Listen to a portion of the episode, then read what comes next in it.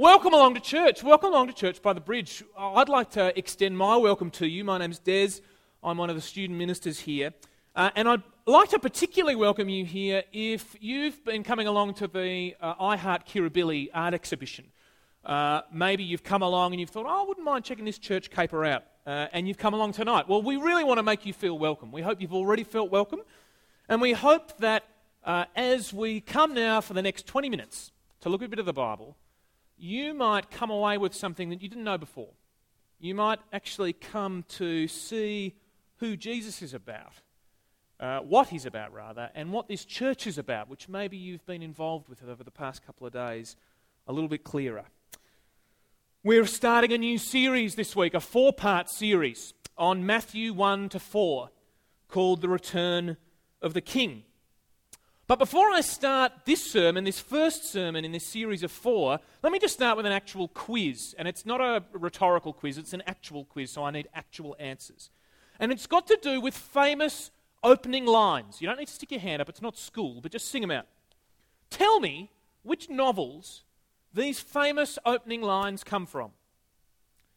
It was the best of times, it was the worst of times. Sorry, say, say that again. Bing!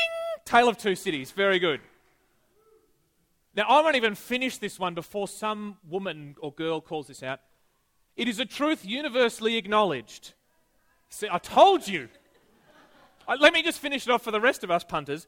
It is a truth universally acknowledged that a single man in possession of a good fortune must be in want of a wife, which is, of course, pride and prejudice. Call me Ishmael. Moby Dick. Very good. It's an excellent book. And here's an easy one in the beginning.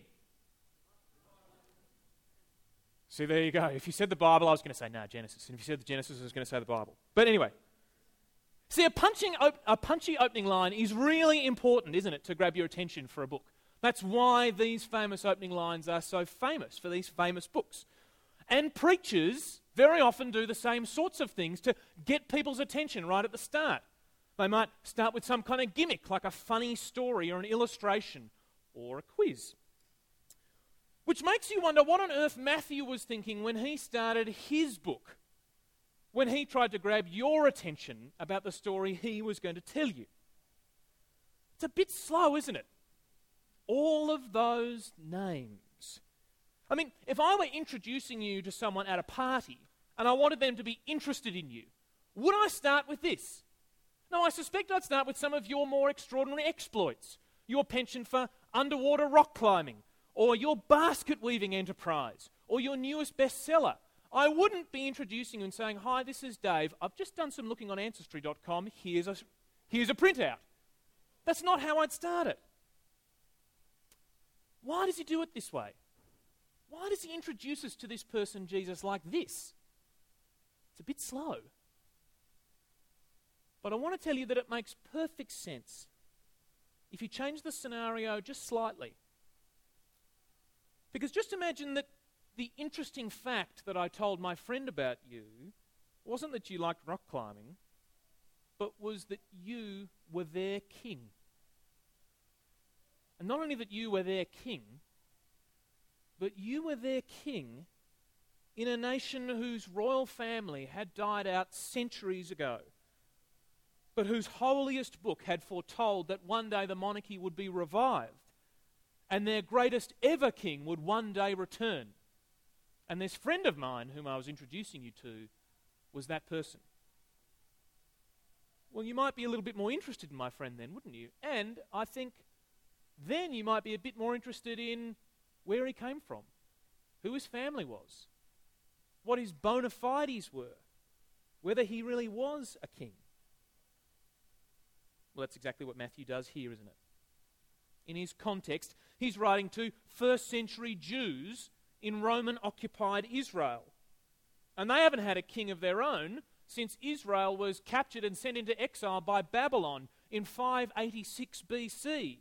About, you know, 586 years before now, before this passage here. But their scriptures, just like in our illustration, had predicted that one day a king would return a great king who would restore their fortunes. And now Matthew tells them exactly this has happened. And so he rolls out the Ancestry.com printout. Your king has returned. You can see it in the very first sentence. Look at verse 1 there with me.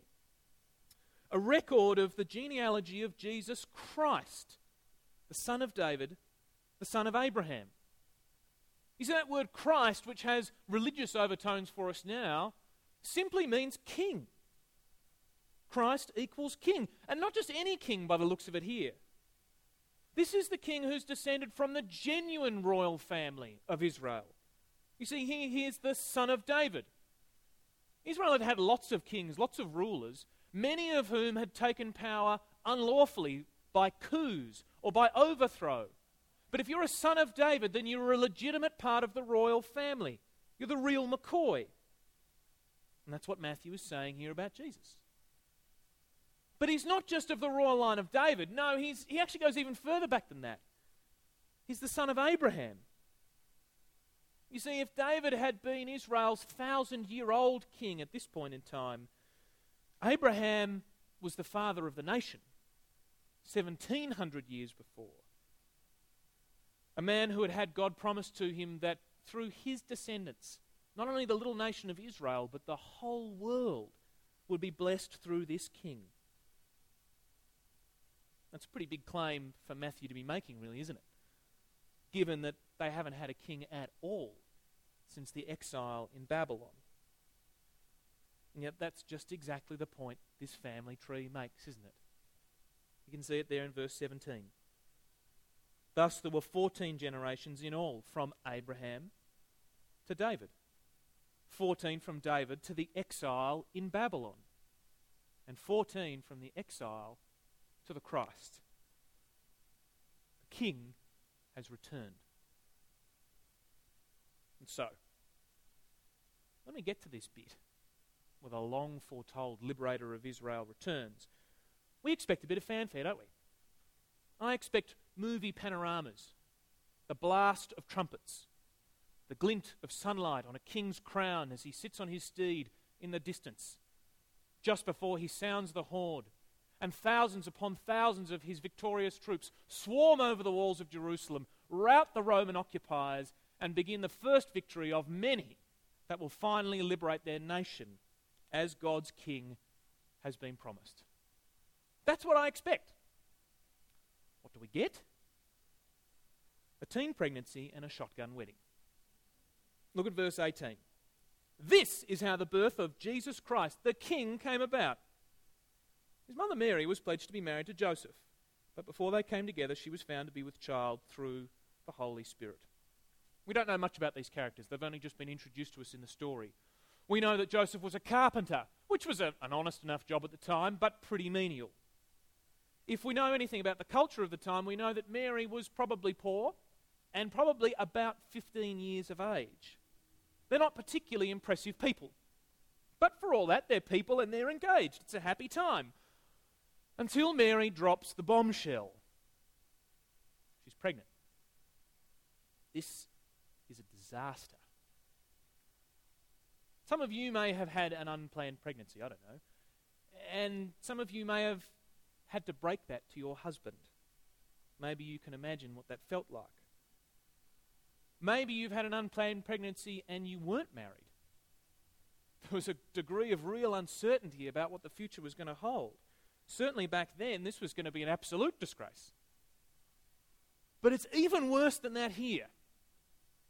Because Mary is breaking the news that she's pregnant to the man she's going to get married to, who she knows isn't the father, not Joseph's kid. The 18th century French author and cynic, if this quote's anything to go by, the Marquis de Sade, said, gave this advice to people Do not breed. Nothing gives less pleasure than childbearing. Pregnancies are damaging to health, spoil the figure, wither the charms, and it's the cloud of uncertainty forever hanging over those events that darkens a husband's mood. well, he may well be a touch on the cynical side, but you can imagine how Joseph might sympathize with him at this point. Mary has obviously had an affair. But Joseph, we're told, is a righteous man. He's a good man. And he decides to do things properly. He's going to divorce her, but he'll do it quietly rather than publicly. It seems like the story, already off to a pretty shaky start, is going to come to an abrupt and premature finish. But this is where the passage then puts a twist on things which changes the whole story. Because Joseph is wrong. Mary didn't cheat on him. She hasn't had an affair. She's actually a virgin. See, look with me at, at verse 18 again. His mother Mary was pledged to be married to Joseph, but before they came together, she was found to be with child through the Holy Spirit. Now, what exactly does that mean? It's certainly been the kind of claim that Christians have been mocked for, for for quite some time. I want to be very clear it doesn't mean sex. Mary didn't have sex with God. I think Luke, in his account, his biography, gives a much better idea. When the angel Gabriel comes to tell Mary that she'll have a son, she, he says this How shall this be? Mary asked the angel, since I'm still a virgin. The angel answered, The Holy Spirit will come upon you, and the power of the Most High will overshadow you. So the Holy One to be born will be called the Son of God. It's not sex, but in a deeply mysterious way, Mary became pregnant with a child as the Holy Spirit overshadowed her. We can see why Mary might have decided not to tell Joseph this. It might have seemed a little far fetched. It's obvious enough to us because we've got the benefit of reading Matthew's Gospel. Joseph didn't. And so, to stop things going terribly pear shaped, an angel tells him. Look at verse 20. But after he'd considered this, divorcing her, an angel of the Lord appeared to him in a dream and said, Joseph, son of David, don't be afraid to take Mary home as your wife, because what is conceived in her is from the Holy Spirit. And it's not just a random sort of uh, medical freak show that's being portrayed here. A headline for the National Enquiry Inquirer. That's not the kind of picture that Matthew is portraying here. No, this was foretold in an Old Testament prophecy in Isaiah 700 years before. Look at verse 22. All this took place to fulfill what the Lord had said through the prophet The virgin will be with child and will give birth to a son. And so Joseph does what he's told. And they go ahead and marry. And to clear up any doubt, any doubt about who this little boy is, Matthew lets us take a very intimate, private peek into their bedroom. You can see it there in verse 45, verse 25. But he, Joseph, had no union with her until she gave birth to a son. And he gave him the name Jesus. It's not Joseph's child, but it's not someone else's in some mysterious way, this is God's child. But what exactly does that mean? Does it just mean that this child is from God in that he's specially favored? Well, no. The more staggering claim gets made still that this child is not just a favored child by God, this child is God. So you can see it there in verse 23 and they will call him Emmanuel, which means God with us. Which, when you think about it, is actually a pretty staggering insight. This is not just another king in some tin pot Near Eastern dynasty. This is not just another so called miraculous birth which ends up petering out. No, no. Matthew is claiming here, and we are asked to assess that the historical figure we call Jesus of Nazareth, Jesus Christ, is God. It is God entering his world. I don't know if you're a, a fan of Hitchcock films. Uh, I quite like them. But one of the little kind of things that Hitchcock used to do, he was the director of countless mystery films, was that in every film, I don't know if you know this, he always had a walk on part. He always had one part where he would, he never spoke. No, I think he spoke once. He'd come on and then go the director would write himself apart in his film. Well, that's kind of what's being spoken about here. Here is the director of the world, the author of life, writing himself into his own world. It must have been terrifying for Mary and Joseph to think that their son would be God. God in their house. God in their living room. God in their kitchen. But I wonder if it's maybe a little bit terrifying for us as well. Because if that's true, it's not just God turning up in Mary and Joseph's house, it's God turning up in our world. And more importantly, it's God turning up in His world. Uh, Genesis tells us that, uh, and the rest of the Bible testifies to it, that, that this world is God's, and yet we've been given it to, to house sit, if you like. We've been given it to look after as caretakers. And yet, one only needs to look at the news, one only needs to look at one's own life to see that we haven't exactly been looking after the joint. We only need to look at the, the horrendous wars going on in Africa. We only need to look at the apathy of the world community to 20 million displaced people in Pakistan. We only need to look at injustice and corruption in South America. We only need to look at the threat of terrorism constantly, daily, in Iraq to see there is something wrong with our world. And Australia's not much better, really. Oh, we're peaceful, we're well governed, but we're obsessed with money. We're obsessed with individualism. Our families break down around us. Sydney is a perfect example of this. Materialism, workaholism, depression. But when I'm finished pointing the finger at the world, uh, at Australia, at the country, at the city, I only have to look to myself to see where the real problem lies. I'm greedy. I'm selfish. I'm vain. I'm covetous. I'm sexually immoral. I'm rude. I'm proud. Yeah, I can point at the world and its faults in the way it has not taken care of the world God has taken care of. But I am a little world. I am a little world in my own little rebellion against God, aren't I, as a human being? Isn't that what we've done? Isn't that what the Bible says? And isn't that what the news says? Isn't that what the, mirror says? G.K. Chesterton, a 19th century writer, once wrote into the newspaper in response to a question that it asked and said, Tell us what you think the greatest problem in the world is. And he wrote back with two words I am. How profound. Do I really want God to come into this world? So good to read a passage like this at a time other than Christmas, isn't it? We're so obsessed with mangers and, and cute presents and things, we don't see quite the gravity of it. God in our world, in His world.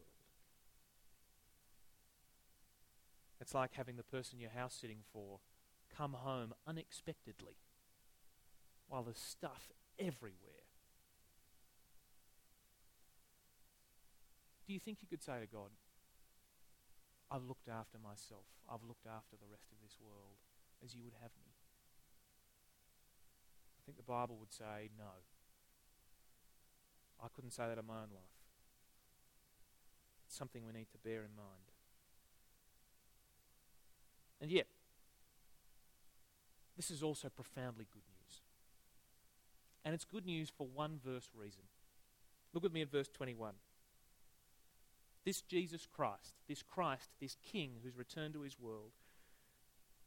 Verse 21 She will give birth to a son, and you're to give him the name Jesus, because he will save his people from their sins. So that actually makes sense, because in Hebrew, the word uh, Joshua, which is in Greek is Jesus, means the Lord saves. In fact, if ever you want to know what the Christian message is about, you only need to know the name Jesus Christ. Jesus, the Lord saves, Christ, the Lord rules. That's the gospel in a nutshell. And you see here that Jesus has come to save his world. He hasn't just come as a grumpy homeowner looking at mess, picking up at the spots of dust. Yeah, he's rightly angry with us. We've made a muck of it. But do you see his response here? He hasn't come to judge us. He's come to save us. And He's come to save us from the very thing which would put us in His wrath sins. See, maybe we get some idea of why He makes such an undramatic entry into the world. Because He hasn't come to save Israel from Rome, He hasn't come riding in on a charger. He hasn't come to change the political world order. He's come to save men and women from their sin. And He's come to save us.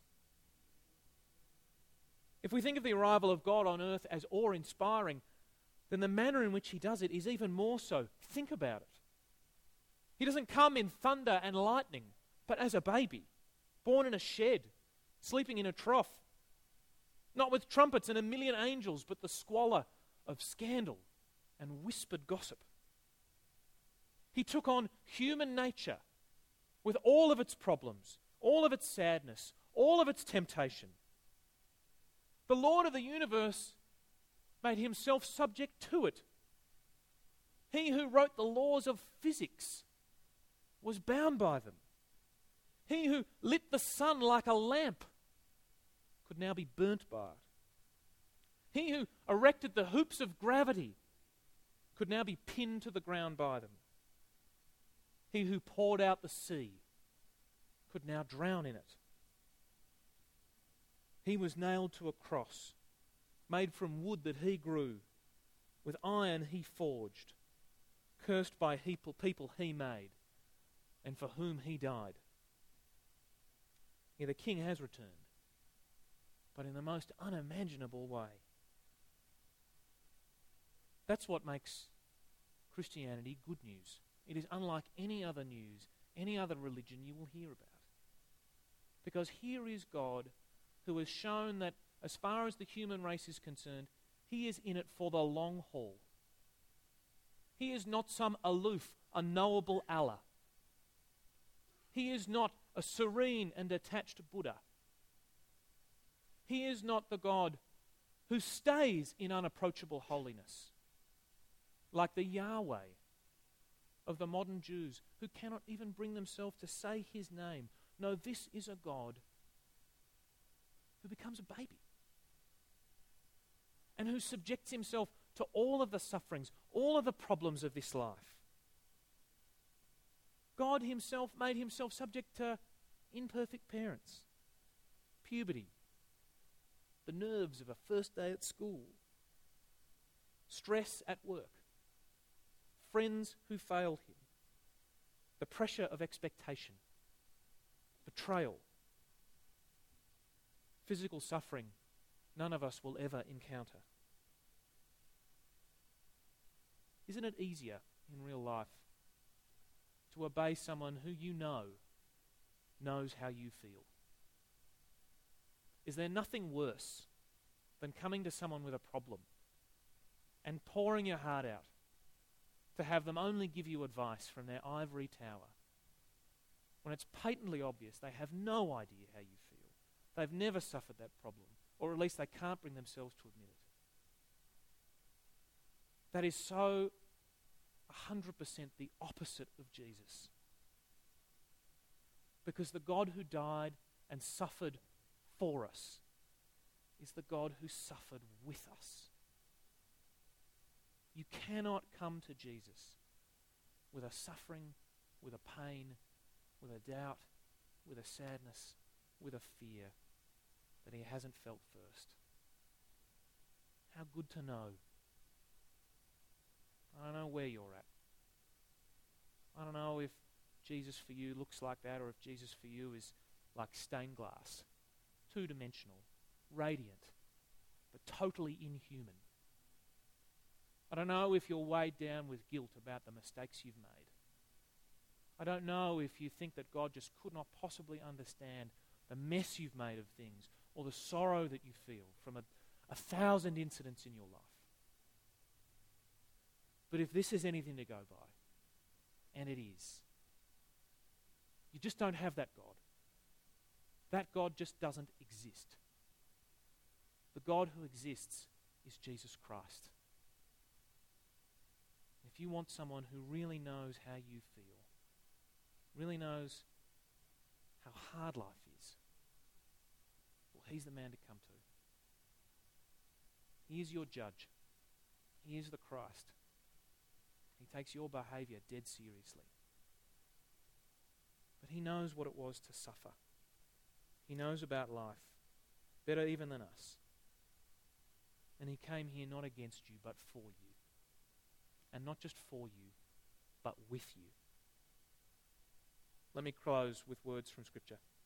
Hebrews chapter 2, verse 14. Since the children have flesh and blood, he too shared in their humanity, so that by his death he might destroy him who holds the power of death, that is, the devil, and free those who all their lives were held in slavery by their fear of death. For surely it's not angels he helps, but Abraham's descendants. For this reason, he had to be made like his brothers in every way, in order that he might become a merciful and faithful high priest in service to God, and that he might make atonement for the sins of the people. Because he himself suffered when he was tempted, he is able to help those who are being tempted. Let me pray. Father, we're just so grateful to know that you know exactly how we feel. You can't stand our sin, and there are times when you can't stand us, and who can blame you? We have just made a mess of things as a race and as people. And yet, Matthew 1 reminds us when you came into this world, you didn't come on a charger. You didn't come to ruin us. You came to save us. You came here for the long haul, to know what it's like to be a human and to die for us. Father, please help banish from our minds any conception of you that is anything but a loving Father and a loyal brother. Amen.